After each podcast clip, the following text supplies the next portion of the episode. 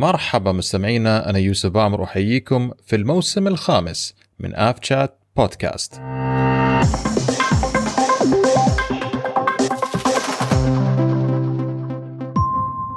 أهلا بكم مستمعين الأحباء والأعزاء في الآف شات الحلقة الثالثة من الموسم الخامس. معكم أبو بكر البراكة مقدمكم لهذه الحلقة. ولا تنسوا متابعين الكرام ممكن تتابعونا على منصات عدة صوتية ومنها ال Apple Podcast Google Podcast Spotify واليوتيوب وأيضا نتشرف متابعتكم على منصات التواصل الاجتماعي منها الإنستغرام وتويتر. وإذا عندكم أي ملاحظات أو اقتراحات بإمكانكم تشاركونا فيها. ونبدي اليوم حلقتنا الثالثة من الموسم الخامس على الأب شات ومنها نستهل نستبدي فيها بآخر مستجدات الطيران وآخر الأخبار والأحداث اللي تخص عالم الطيران في المنطقة وفي السلطنة وفي الشرق الأوسط. ونبدي حلقتنا اليوم إن شاء الله تشارك تشاركني زميلتي أروى. مساك الله بالنور أبو بكر. كيف الحال؟ الحمد لله طيبين نشكر الله. كيفش طيبة إن شاء الله؟ طيبين الحمد لله. نشكر الله. آه، طولتي الغيبات يا أروى. من طول الغيبات شو؟ إن شاء الله في غنايم وفي أخبار جدا آه، تسر المستمعين مثل ما يقولوا. إن شاء الله بإذن الله. نبدأ؟ آه نبدأ. هو دائما إحنا مثل ما يقولوا أروى في ناس ما شاء الله عليهم بيقولوا إن إحنا ندخل ندخل نستمع الحلقة وروح على طول direct فقرة الأخبار لأنه بتعطينا overview على إيش اللي صاير في المنطقة. فنبدأ بأخبارنا اليوم ومعاش أول خبر أروى. okay راح نفتتح أول خبر إن شاء الله من سلطنة عمان ونبداها أول شيء بمطار صلالة. أعلنت هيئة الطيران المدني عن حصول مطار صلالة على أربع جوائز عالمية تتمثل في واحد جائزة أفضل مطار في الشرق الأوسط لفئة اثنين مليون مسافر. اثنين جائزة أفضل موظفي مطارات في الشرق الأوسط. ثلاثة جائزة أفضل مطارات الشرق الأوسط في إجراءات السفر. وأخيرا جائزة أنظف مطار في الشرق الأوسط. صراحة يعني حصول المطار على هذه الجوائز العالمية يترجم بوضوح آه، رؤية مطارات عمان وأهدافها الاستراتيجية لمواصلة المنافسة مع المطارات العالمية للتربع على رأس قائمة الأفضل المطارات الأفضل من نواحي الخدمات والإمكانيات. وهذا شيء طبعا جديد على مطارات عمان. بالضبط بالضبط. ولقيت حتى على مطار صلالة يعني هذه من الجوائز ما أول مرة يستحقها. وهذا يندل يندل على جهود جدا كبيرة مبذولة من مطارات عمان وبالأخص من مطار صلالة. طبعا هذا الجوائز مثل يعني للتوضيح أروى إنه هذه من مجلس الطيران مجلس المطارات العالمي اللي هو ال ACI طبعا ال ACI هو يعني منظومة اللي تقدر تقدري تقولي إنه جميع يعني اللي جميع المطارات العالمية آه، تحت آه، آه، بعض المعايير اللي ممكن نقدر نحن نقول نقيم مستويات المطارات من أكثر من فئة. فهذه المطارات اللي حصل عليها مطار صلاله من, من نفس الفئة اللي هي فئة المليون مسافر ومنها على على مستوى الشرق الأوسط ومنها حتى على على مستوى العالم. مبارك لهم هذا الإنجاز ومبارك لمطارات عمان. مثل ما ذكرت يا اروى إنه مطارات عمان يعني تترجم بوضوح أهدافها الاستراتيجية. اللي اللي اللي اللي وضعتها في على على على نصب عينها وبنشوفها بنشوف استحقاقها على أرض الواقع. إن شاء الله بإذن الله وألف مبروك لمطار صلالة ومطارات عمان بشكل عام. الخبر آه. الثاني أروى اللي هو ننتقل إلى الحين خلصنا من المطارات وننتقل إلى المش... المشغل الوطني للسلطنة العماني طبعا من ضمن الاستراتيجيات اللي في خطة التوسعة للوجهات الطيران العماني في نفس الوقت عندهم خطة لتوسعة الفليت أو الأسطول. أعلن الطيران العماني الناقل الوطني للسلطنة عن عن تسليمه أو تسلمه طائرة جديدة من طراز البوينغ 737 ماكس من CDB للطيران. الطائرة هي الأخيرة ضمن خمس طائرات تم التعاقد عليها كجزء من صفقة بيع وإعادة تأجير عبر هذا ال vendor أو أو عبر هذه المنظومة وهي شركة إيرلندية فرعية مملوكة بالكامل لبنك التنمية الصيني للتأجير والتمويل. طبعا مثل ما مثل ما ذكرنا أروى في حلقات سابقة كثيرة أنه بعض شركات الطيران تتجه إلى العقود طويلة الأمد أو أو العقود المؤجلة فالطيران العماني من ضمن الاستراتيجيات خطط توسعة إنه عنده خمس طائرات من هذه الشركة وهي اللي في المقابل يعني تضاهي أو تلامس الخطط التوسع اللي بيهم بيقومون فيها. فكل التوفيق للطيران العماني وإن شاء الله نشوفهم أكثر وأكثر متوسعين على مستويات أكثر بإذن الله. بإذن الله تعالى. طيب آه، أنتقل أنا للخبر الثالث. الخبر الثالث مع طيران السلام حيث أعلن طيران السلام عن تدشين رحلاته إلى وجهتين جديدتين هما مشهد في إيران وألماتي في كازاخستان. وتعتبر مشهد الذي أطلق طيران السلام رحلاته اعتبارا من 21 فبراير الجاري هي الوجهة الثالثة للشركة في إيران بعد طهران وشيراز. أما بالنسبة لمدينة ألماتي التي سيطير إليها طيران السلام عبر رحلاته رحلة, واحد آه، رحلة واحدة أسبوعيا اعتبارا من 1 يوليو المقبل هي أول دخول للشركة إلى كازاخستان. وأيضا أعلن عن تسيير رحلتين أسبوعيا أيام الاثنين والجمعة إلى العاصمة الماليزية كوالالمبور اعتبارا من الثالث من يوليو 2023 إيش رأيك طبعا طبعا اروى نحن دائما نقول يعني يعني أنا من الناس اللي دائما أشيد في الذكاء في خطط توسع طيران السلام. الموسمية وال يعني الموسمية إن كانت وإن كانت المجدولة. فطيران السلام يعني في عقول جدا ما شاء الله عليهم. بقيادة الكابتن أحمد رئيس تنفيذي لطيران السلام يعني يعرفوا كيف يختاروا الوجهات وفي الوقت المناسب. هم جد جدا جدا سمارت يعني يعرفوا إيش الوجهات اللي ممكن تخدم السائح العماني بالأخص زين؟ ومن ثم اللي في الوقت اللي هيك اللي اللي اللي فعلا في revenue آه يخدم الشركة. يعني بتنظر للجانبين. جانب يعني السايح أو جانب المستهلك أو المستخدم وفي نفس الوقت الجانب ال business wise الجانب الربحي للشركة. آه كل التوفيق لهم وفرصة للعمانيين يعني إنهم يزوروا كازاخستان كأول شركة تدخل إلى هذا البلد في في في السلطنة. صحيح إن شاء الله. ورحلة سعيدة للناس اللي راح تروح لكازاخستان عن طريق طيران السلام. بإذن الله بإذن الله. الخبر التالي أروى معنا مصر للطيران. طبعا مصر للطيران من يعني من من الشركات اللي في في الوطن العربي اللي دائما يعني تطورها جدا جدا جدا ملحوظ على على مستوى ال fleet size على مستوى ال network extension توسع الوجهات وتحديث أسطولهم. فاستلمت طائره جديدة من طراز الايرباص 321 طبعا 321 تعتبر الحين ترند اروى ولا إيش رأيك؟ يعني من صحيح. من, من الطائرات اللي جدا عليها ماركت عالي. وحتى صاير عليها مشاكل يعني في نفس الوقت على موضوع التسليم وإلى آخره. فاحتفلت احتفلت شركة مصر للطيران باستلام طائره الايرباص 321 الجديدة من التي من أصل سبع طائرات مستهدف إن شاء الله استلامها من نفس الطراز وذكر يحيى زكريا الرئيس آه، شركة القابله لمصر الطيران إنه الشركة حريصة جدا على تدعيم اسطولها بأحدث الطائرات ومن زيادة حجم شبكتها على مستوى العالم خلال السنوات المقبلة. وأكد في نفس الوقت آه، إنه الطائرة هذه تحتوي على إمكانيات جدا كبيرة أبرزها ال seat capacity أو السعة المقعدية اللي هي تقريبا توصل إلى 182 آه، مقعد. وفي نفس الوقت قدرتها على توفير الوقود والحفاظ على على البيئة من خلال تلوث أقل بعثه ال CO2 وفي نفس الوقت ضافوا عليها ميزات من شاشات الترفيه للركاب. آه وعلاوة على ذلك إنه كراسي طائرة جدا واسعة بهدف الركاب للرحلات المتوسطة وبعيدة المدى، طبعا مصر للطيران من الشركات من من الشركات اللي عندها آه ما شاء الله وجهاتهم يعني يغطوا أوروبا بشكل كبير وشمال أفريقيا والشرق الأوسط. فالطائره هذه جدا راح تخدمهم وفي نفس الوقت آه، طائره جدا ذكرنا عليها بإسهاب في حلقات جدا كثيرة من ضمنها أكثر من نوع اللي هو ال neo وال CEO وال LR وال XLR فهي ما شاء الله عليها أكثر من من من فئة. وكل شركة تختار الفئة اللي تناسبها هي ضمن استراتيجيات التوسع وإلى آخره. كل التوفيق لهم وإن شاء الله نشوفهم في أعلى وأرقى المناصب والمراتب. إن شاء الله إن شاء الله.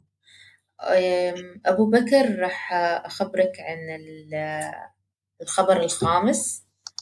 طبعا هو راح يكون عن القطرية. وابدا ما شيء جديد على الخطوط الجوية القطرية هذا الإنجاز العظيم. آه، أعلنت الخطوط الجوية القطرية عن مشاركتها مرة أخرى في الحدث الأضخم في عالم السياحة والسفر ITB برلين 2023 والتي من ستعلن من خلاله عن الخطط التوسيعية للناقلة القطرية. وستجري مراسيم الكشف عن الوجهات الجديدة خلال المؤتمر الصحفي الذي سيقام ضمن فعاليات اليوم الأول للمعرض في جناح الخطوط الجوية القطرية وبحضور وسائل الإعلام العالمية. وأيضا سيسلط المؤتمر الصحفي الضوء على الإنجاز الإنجازات الباهرة لأفضل شركة طيران في العالم خلال النسخة الاستثنائية لبطولة كأس العالم فيفا قطر عشرين اثنين وعشرين. بالإضافة إلى الخطط المستقبلية للناقلة الوطنية لقطر في حضور أبرز تجمع في, في العالم لشركات السياحة والسفر العالمية. آه بالضبط. طبعا ITB Berlin الناس المهتمين في عالم الطيران بيعرفوا إيش معنى هو ITB Berlin. طبعا ITB Berlin يعتبر من احد من أكبر وأضخم التجمعات أو ال ال ال يعني تجمع أو ال events اللي بتصير في عالم الطيران بحيث إنه أغلب شركات الطيران الكبرى بتتجمع في هذاك هذا وتكون فيها تعاقدات شراء اتفاقيات يعني إفصاح عن خطط التوسع وحتى يكون في نفس الوقت فيها نوع من ال rewarding اللي هي الجوائز والإنجازات وإلى آخره. طبعا كنا مترقبين هذا هذا الحدث أروى وبنشوف بنشوف من خلالها إيش القطرية ممكن إنها تضيف مثل ما هي أساسا ضايفة للسوق العالمي أو ال market العالمي في, في عالم الطيران. طبعا شيء لا جديد عليهم. دائما يبهرون القطرية وهو مثال يحتذى فيه وكنا نفتخر فيه في في. في الخليج العربي في الوطن العربي. ننتقل الخبر اللي بعده أروى اللي هو نتكلم عن ايرباص شوية. طبعا مثل مثل قبل شوي نحن ذكرنا القطرية فلما نذكر القطرية دائما يتبعها الايرباص فالحمد لله إنه الأمور في الفترة الأخيرة يعني استثبت باستقرار تام ومثل ما يقولوا الصلح يعني بين بين بين العمالقتين يعني في في العالم الطيران كشركة طيران وكشركة مصنعة. وبإذن الله نشوفهم على وضع مستقبل أفضل وأفضل. طبعا ايرباص يعني آه، في عندها توقع في نمو قطاع الطيران وبالذات في الشرق الأوسط إنه السوق سينمو إلى يعني سينمو القيمة السوقية لخدمات الطيران إلى 25 مليار دولار بحلول 2041 يعني توقع شركة هذه بخصوص ايرباص كايرباص كشركة ايرباص توقع شركة ايرباص نمو قطاع خدمات الطيران في الشرق الأوسط خلال العقد المقبل اللي هي إلى من الآن إلى إلى إلى حلول 2000 و 2000 آه، و... إلى بداية 2030 وإلى 2041 بنسبة 4.7 آه، سنويا حتى عام 2041 متجاوز المتوسط العالمي اللي هو كان بالأساس 3.7 آه، أو 3.7 بمعنى إنه قفزة 1% وعزت الشركة النمو في خدمات الطيران خصوصا الصيانة والإصلاح وقطع الغيار والتعديل إلى الاعتماد المتزايد على الحلول الرقمية. واستثمارات الحكومات الإقليمية في توطين خدمات الصيانة للاستفادة من هذه الصناعات المتنامية محليا.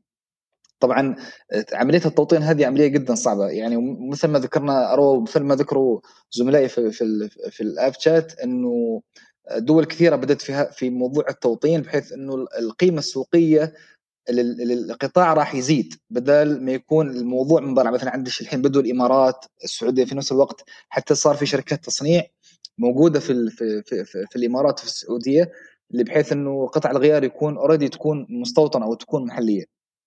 وكشف التقرير ايرباص أن المتوقع ارتفاع طلبات التسليم من شركات الطيران في منطقة الشرق الأوسط عام 2030 آه عذرا إنه آه يرتفع التسليم إلى 3020 طائرة ركاب وشحن بحلول عام 2040 يعني حدود آه يعني 3000 آه طائرة رقم مش مش بسيط.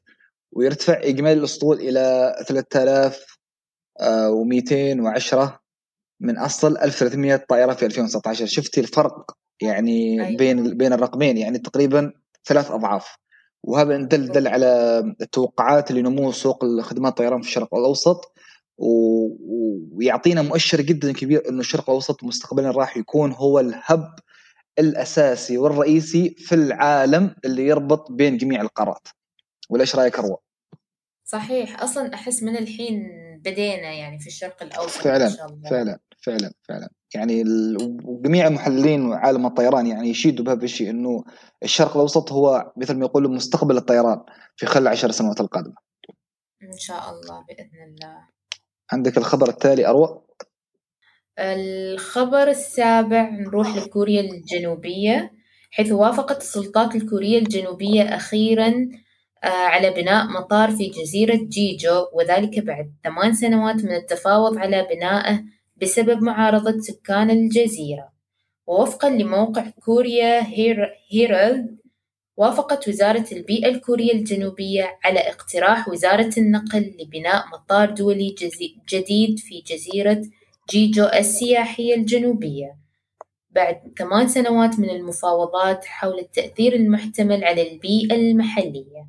ومن جهته عقد حاكم جزيرة جيجو أوه, أوه يونغ هون مؤتمرا صحفيا في مكتب المقاطعة وأعرب عن أسفه العميق قائلا القرار المهم اتخذ من جانب واحد دون أي معلومات أو استشارة ونضيف على ذلك أبو بكر ترى الجزيرة فيها مطار من قبل بس بسبب العدد الكبير للمسافرين اضطروا إنهم يعني يقدموا على اقتراح بناء مطار, مطار جديد.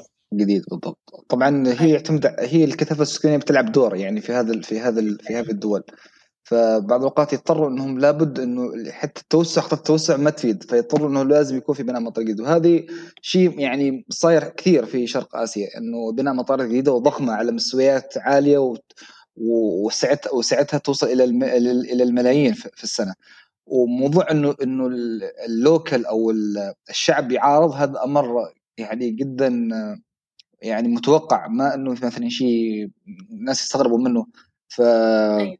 آه، مثل ما صار في يعني. بالضبط بالضبط. منهم ناس ينظروا لها من مبدأ إنه إزعاج منهم ينظروا لها مبدأ إنه منظور بيئي منهم ينظروا لها بمنظور إنه آه، يأخذوها كملكية خاصة إنه هذا هذه المنطقة تعتبر نفس يعني آه، جزء منهم فهم يعني فهم عليله ومثل ما صار أيوة. حتى في هيثرو مثل ما صار في أمستردام في عدد دول في عدد دول في أوروبا وفي أمريكا وفي فأمر جدا متوقع و وهذه المفاوضات يعني يعني الحمد لله إنها يعني أنهيت ب يعني نقدر نقول نسبيا مقترحة موافقه مبدئية بين الجانبين. أيوة.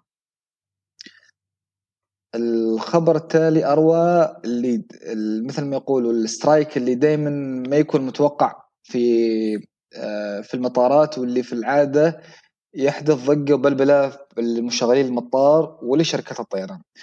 آه، حدث عطل معلوماتي في مطار رواسي وأورلي في باريس. يعني آه، حدث عطل معلوماتي بلبلة جدا كبيرة في عمليه التدقيق في في الهويات. يعني في ال في ال في, ال في الهويات المسافرين في مطار رواسي شارل ديغول وأورلي في باريس. ما تسبب في صفوف انتظار آه، طويلة كبيرة وأعلنت وفي صار في تأخيرات جدا كبيرة وأعلنت شركة مطارات باريس ان عطلا لدى حرس الحدود يؤثر حاليا في نقاط أو وقتها على نقاط المراقبة أو اللي هو نقدر نقول passport control أو ال immigration على حركة المغادرة والوصول في مطار باريس شارل ديغول.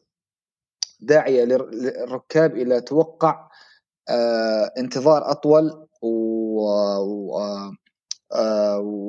وصفوف يعني مثل ما تقولي أو يعني آه تكدس مسافرين جدا كبير. ومثل ما تعرفي أنا اروى في هذه الحالات ال social media دائما يلعب دور يعني لأنه المسافر يكون موجود في في في المكان وبيعكس إيش اللي حاصل.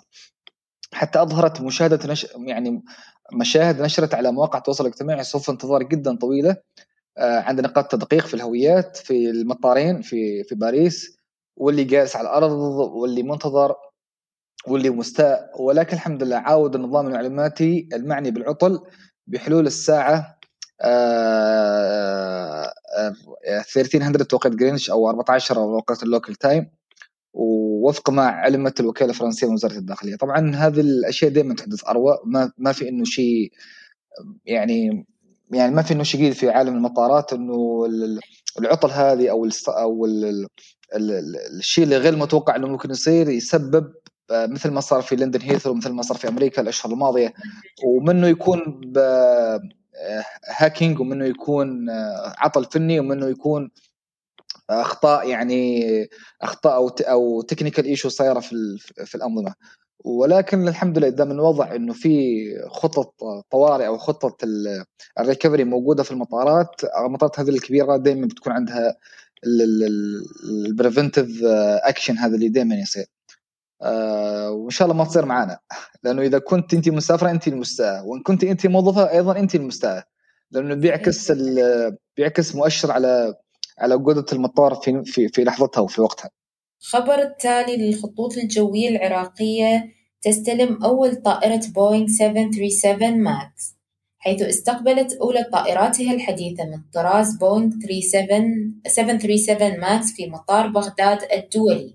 وهذا النوع من الطائرات يتميز بمستوى رفاهية عالي آه، حيث يوفر للمسافرين منظومة إنترنت طول الرحلة وتقوم الخطوط الجوية العراقية أيضًا بتجديد أسطولها. وقد استلمت الشركة الحكومية حتى الآن أربع طائرات من طراز إيرباص A220-300 وطائرة بوينغ 737 MAX وبعد تتوقع الخطوط الجوية العراقية أيضًا إنها تستلم طائرتين إضافيتين على الأقل من طراز A220 و14 طائرة MAX وتسع طائرات بوينغ 787 Dreamliner آه لا فعلا التوسع ملحوظ يعني وخطة جدا واضحة وممتازة. الخطوط العراقية اللي كانت غايبة عن الساحة فترة طويلة. فعلى ضوء هذا التوسع في في اسطول طائرات أروى بمعناته إنه دائما يكون توسع طائرات مربوط بوجهات أكبر ولا إيش رأيك؟ بالفعل صحيح. بالضبط. أو نتوقع وجهات جديدة إن شاء الله راح تفتح من قبل الخطوط الجوية العراقية. أكيد. أكيد أكيد. وفي نفس الوقت الطائرات اللي معاهم أغلبيتها أو في الأحرى كلها حديثة. وراح تخدم التوسع في المنطقة إن كان على الشرق الأوسط أو على على مستوى انترناشونال أو مستوى عالمي. من ضمن هذه التوسعه أروى إنه الخطوط القوية العراقية تعلن افتتاح خط بغداد الدمام. آه، طبعا هذا الافتتاح كان بعد فترة طويلة من بعد حرب الخليج وما يخفى على الجميع. ولكن كان افتتاح خط الدمام افتتاح رسمي لأول مرة. يعني أعلنت الشركة على ضوء هذا التوسع في الطائرات افتتاح وجهات جديدة. من ضمنها الدمام آه، للناقل الوطني بين بغداد ومدينة الدمام في شرق السعودية. وذكر مدير عام الشركة كريم كاظم حسين في بيان في الوكالة الانباء العراقية آه، يعني تم تشغيل هذا الخط لأهميته في توسيع النشاط التجاري والاستثماري والسياحي بين البلدين. وأضاف إنه من المؤمن من من المؤمن القريب أن يفتح وجهات جديدة إقليمية ودوليه انسجاما مع البرنامج الحكومي الذي يدعم الانفتاح على مختلف بلدان المنطقة والعالم. كل التوفيق خطة القوية العراقية ونشوفهم إن شاء الله متسعين في جميع دول الخليج وجميع دول الشرق الأوسط. بإذن الله إن شاء الله. آه هذه أخبارنا اليوم. أروى أخبار كانت جدا آه خفيفة وحلوة وكلها ما شاء الله إيجابية توسع ومطارات جديدة وخطط توسع في الوجهات وطائرات جديدة. آه، أخبار كانت آه، مثل ما يقولوا خفيفة خفيفة ومثرية. و... ونشكر مستمعينا الكرام على على على, على الاستماع وإن شاء الله القادم بإذن الله أجمل.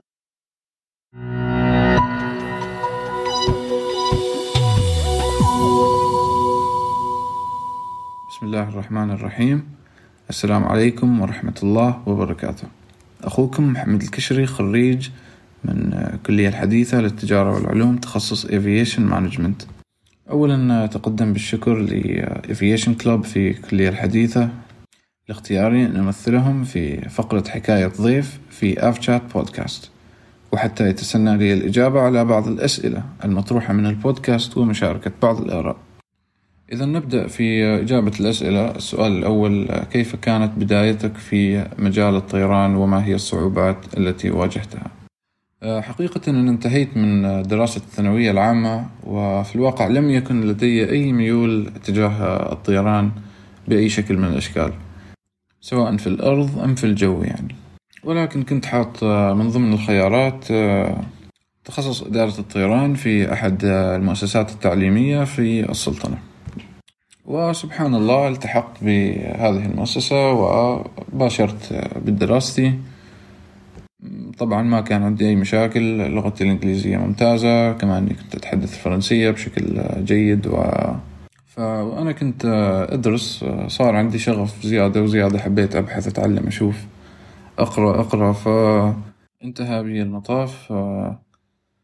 بالتقديم في إحدى شركات الطيران في مطار مسقط الدولي وقبلوني وداومت معاهم. طبعا كنت أدرس وأشتغل في نفس الوقت full time both فكان شيء صعب جدا هذا هو الصعوبات اللي واجهتها يعني. بالإضافة إلى مواد الرياضيات عشان عشان أكون صريح يعني. فعملت في عدة شركات في المطار وكان زاد خبرتي بشكل كبير وتعلمت أشياء كثيرة. كنت أحاول إني أعمل مع جميع الدوائر في المطار. مثلا في وقتي الفاضي أروح أحاول أشتغل مع مهندسين مثلا في على بعد محركات أو صيانة أو تصليحات أو أروح دائرة ثانية أتعلم شيء ثاني أتخالط مع ناس من كل الدوائر و فالواحد يحاول يستغل ال chance إنه يكون في هذا ال environment عشان يتعلم أشياء مختلفة. بالعموم هذا زاد الشغف عندي في في الطيران و بديت أبحث في مجالات أخرى في تخصص الطيران وتعلمت الكثير والكثير.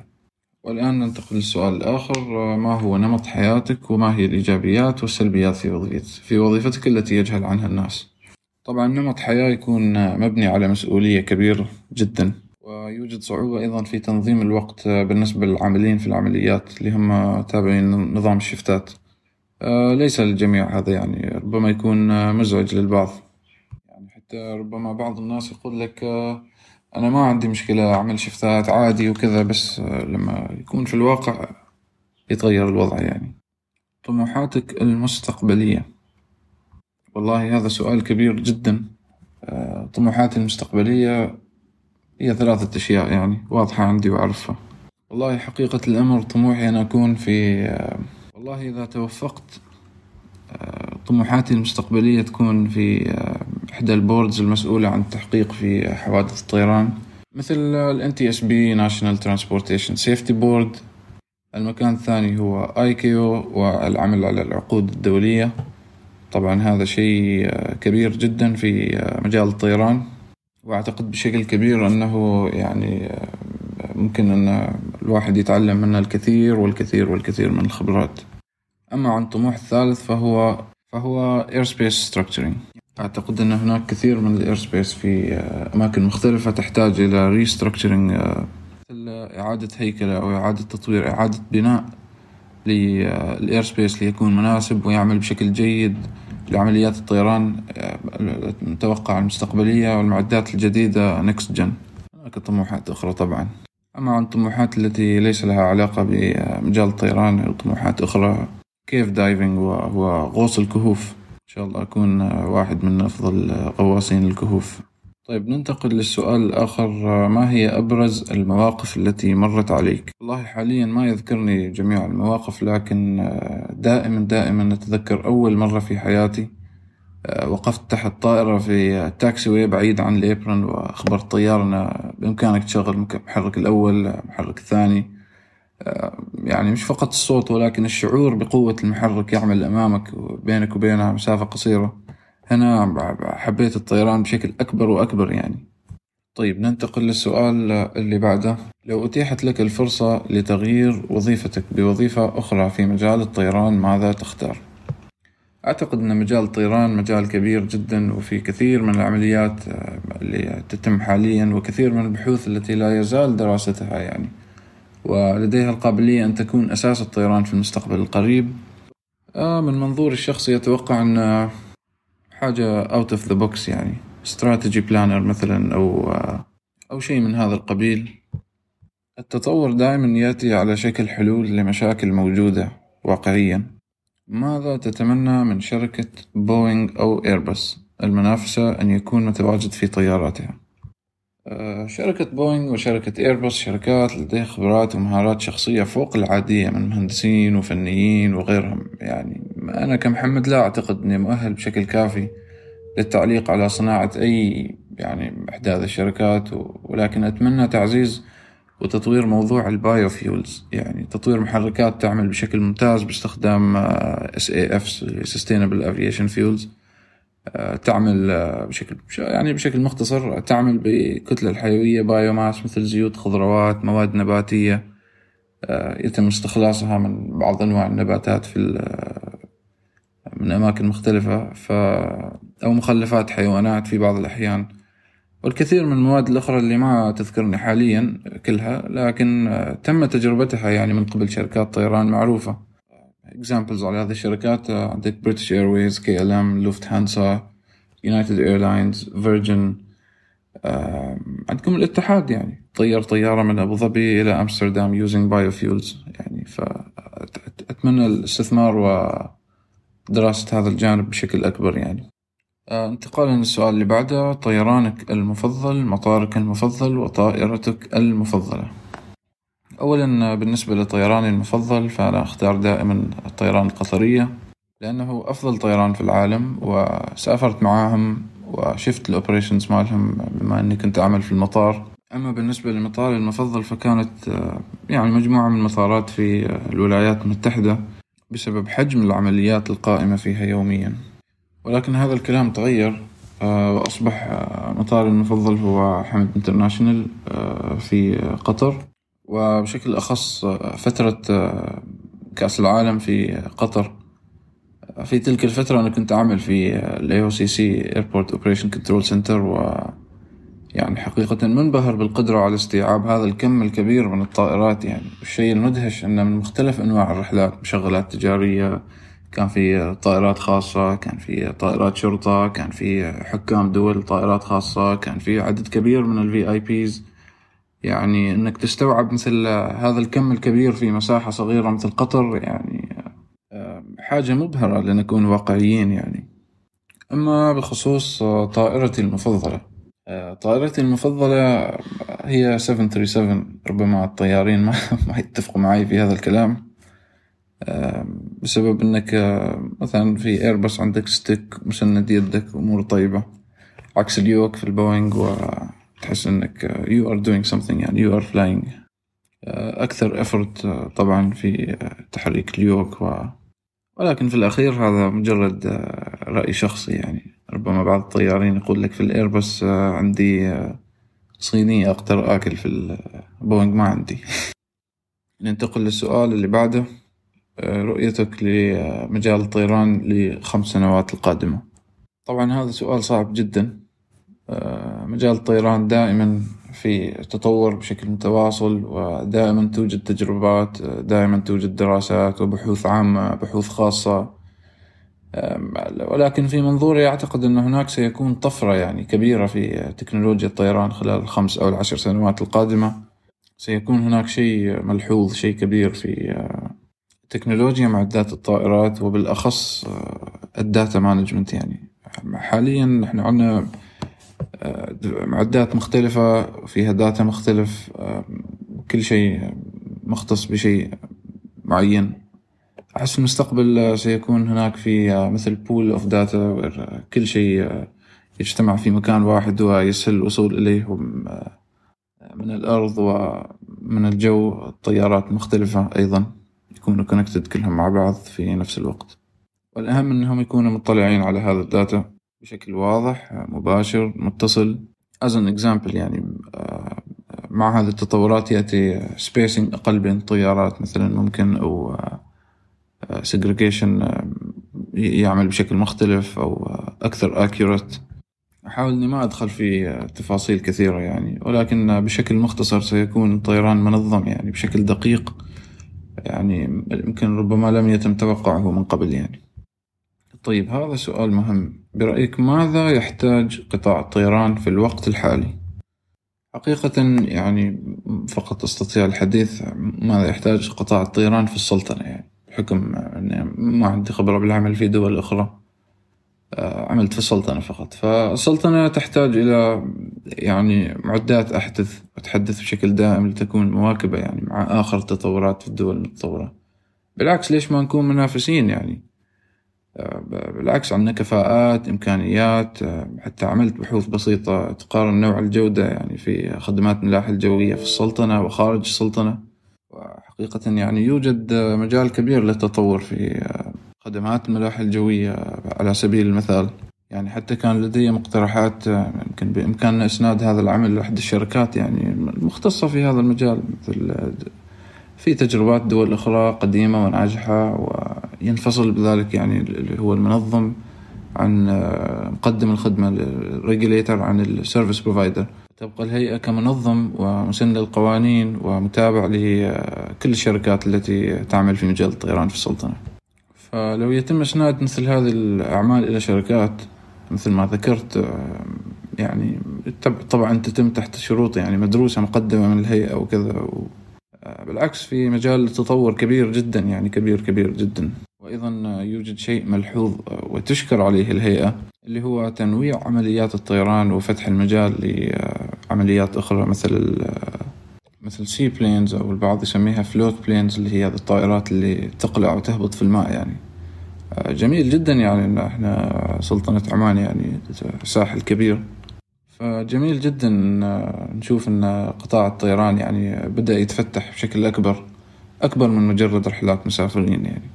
وحتى في آه، شركات الطيران أيضا في تطور يعني حقيقة. الطيران العماني آه، بدأ يدرس خططه المستقبلية بشكل أوضح وعندك أيضا طيران السلام يعني تطور بشكل ملحوظ يعني في الفترة الأخيرة.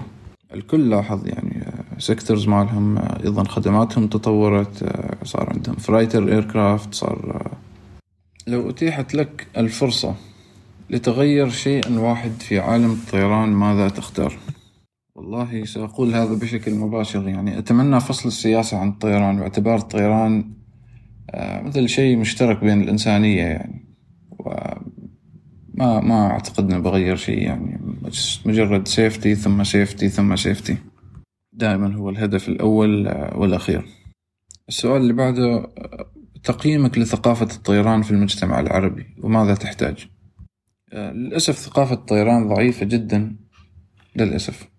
يعني مع وجود عدد كبير من القنوات على اليوتيوب وبودكاست على platforms مختلفة آه، باللغة العربية تشارك فيها يعني جنسيات كلها عربية مشاركة الخبرات مشاركة آه، تقنيات مشاركة آه، المعلومات. طبعا من الصعوبة يعني إنك تخلي جميع هذه الدول العربية تحت امبريلا واحد. طبعا فيها خبرات متفاوتة فيها إمكانيات متفاوتة ف ولكن يعني بالإمكان أنك يعني تضع مثل بنش مارك معين. عندك في أوروبا مثلا خلاص إذا تعرف this is EASA certified يعني خلاص تعرف أن هذا مهتم بالسلامة كذا كذا كذا كذا عنده مستوى معين. فلما لا يعني لما لا؟ نصيحتك للمقبلين على دخول مجال الطيران. والله نصيحتي للمقبلين على دخول هذا المجال يعني بأي شكل سواء عمل جوي أو أرضي إنه مجال يعني ما يتوقف العلم فيه يعني. عشان تكون متواكب لازم تكون دائما متابع بشكل مستمر. إذا ما عندك هذا الشغف إنك تكون يعني تتعلم دائم دائم أبديتد يعني فما أتوقع هذا المجال مناسب يعني إنه يكون لك و... وأيضا نقطة ثانية بالنسبة اللي عملوا في يعني نظام الشفتات مثل ما ذكرت سابقا قد يكون مزعج للبعض يعني وليس الكل. هو ليس مجال سهل يعني. أتذكر لما حتى كنت أدرس وأعمل في نفس الوقت يعني كنت أسوق drag sport عشان ألحق على الكلاس وأطلع أروح المطار والدوام و... فنصيحتي اللي بيدخل هذا المجال يعني لازم يقدم مجهود كبير ويكون متطلع لأنه يتعلم أكثر وأكثر. ودائما حاول آه، إنك أو إنك آه، يعني تتخالط مع different departments تعلم من الجميع حاول تسأل دائما. وفي النهاية أحب أني أتقدم بالشكر مرة أخرى للقائمين على آف شات والمشاركين به وعلى جهودهم في نشر ثقافة الطيران. والتخالط والمزيج بين جميع العاملين في مجال الطيران من طيارين مهندسين من من ground staff من كلهم كلهم يعني الكل يكمل البعض. وأحب إني أتقدم أيضا بالشكر ل aviation club في الكلية الحديثة للتجارة والعلوم وبشكل أخص لل president كان معكم محمد كشري وشكرا لكم. يوم سعيد.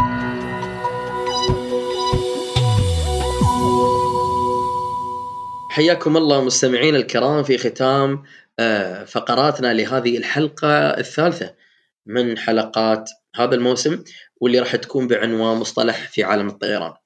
الحلقة الماضية تناولنا مصطلح مهم اللي هو مصطلح المقص الهوائي. آه، في هذه الحلقة راح نتناول مصطلح شائع في عالم الطيران واللي هو مصطلح ال FOD. طبعا مصطلح ال FOD يرمز أو يختصر ك Foreign Object Damage ويترجم على أنه حطام لجسم غريب. طبعا يعرف هذا الحطام بأن أي شيء آه، يكون سواء هو كائن حي أو آه، معدة آه، أو أداة أو أي شيء موجود في غير مكانها المناسب في بيئة المطار. إحنا نتكلم عن موظفين موجودين، ممكن عربات الطعام، ممكن سيارات الشحن، ممكن يعني معدات الطاقة، كل هذه إذا وضعت في مكانها الغير مناسب فهي تشكل خطورة ممكن تكون كبيرة وقد تصل إلى أنها تكون مميتة. آه، طبعا يكون هذه آه، هذا الحطام يكون آه، يستطيع أنه يصيب موظفي المطار أو الناقل الجوي ممكن مثل ما قلنا تحقق مخاطر عالية على السلامة وتأثر على عمليات التشغيل. إحنا مثلا نتكلم على يعني شيء بسيط جدا وجود بعض الأحجار في ساحة الطائرة وجود الطيور أيضا أمام مدرج الطائرة. نقدر نتكلم عن وجود عربات الطعام. نقدر نقول عن آه، المارشل هذا إذا كان في غير مكانه الصحيح قد يتسبب في ضرر كبير أول شيء على نفسه ثم على آه، الطائر. طبعا هاي تش يعني تشمل مجموعة واسعة من المواد بما فيها الأدوات غير الثابتة وشظايا الرصيف ولوازم تقديم الطعام ومواد البناء وقطع الأمتعة وحتى الحياة البرية. تكلمنا في شيء من الحلقات عن وجود بعض الحيوانات الغريبة. آه، وهذه كلها تشكل خطورة في حال عدم وجودها في المكان الصحيح.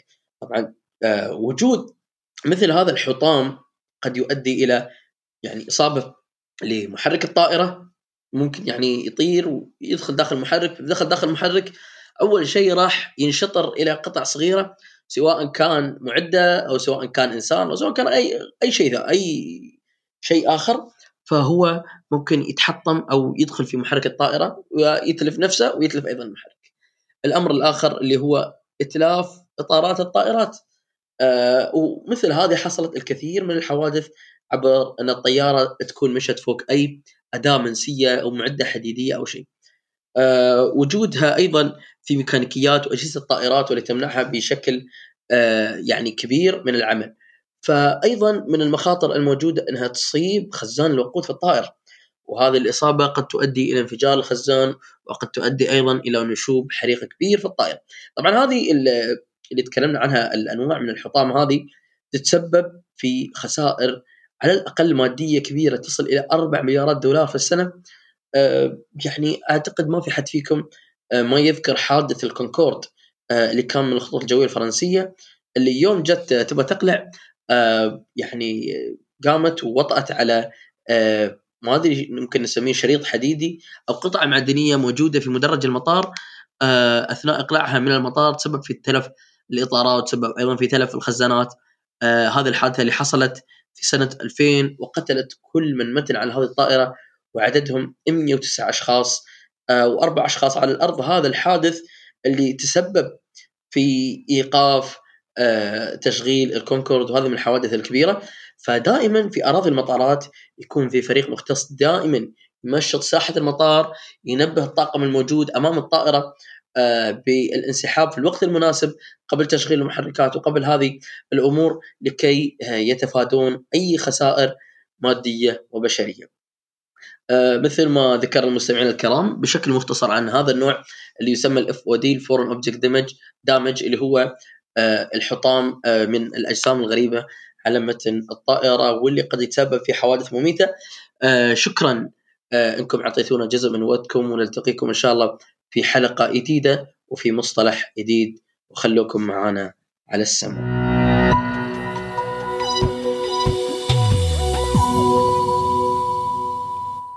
وبكذا مستمعينا نكون وصلنا إلى نهاية حلقة اليوم. أتمنى أنها نالت على إعجابكم وانتظرونا في الحلقة القادمة.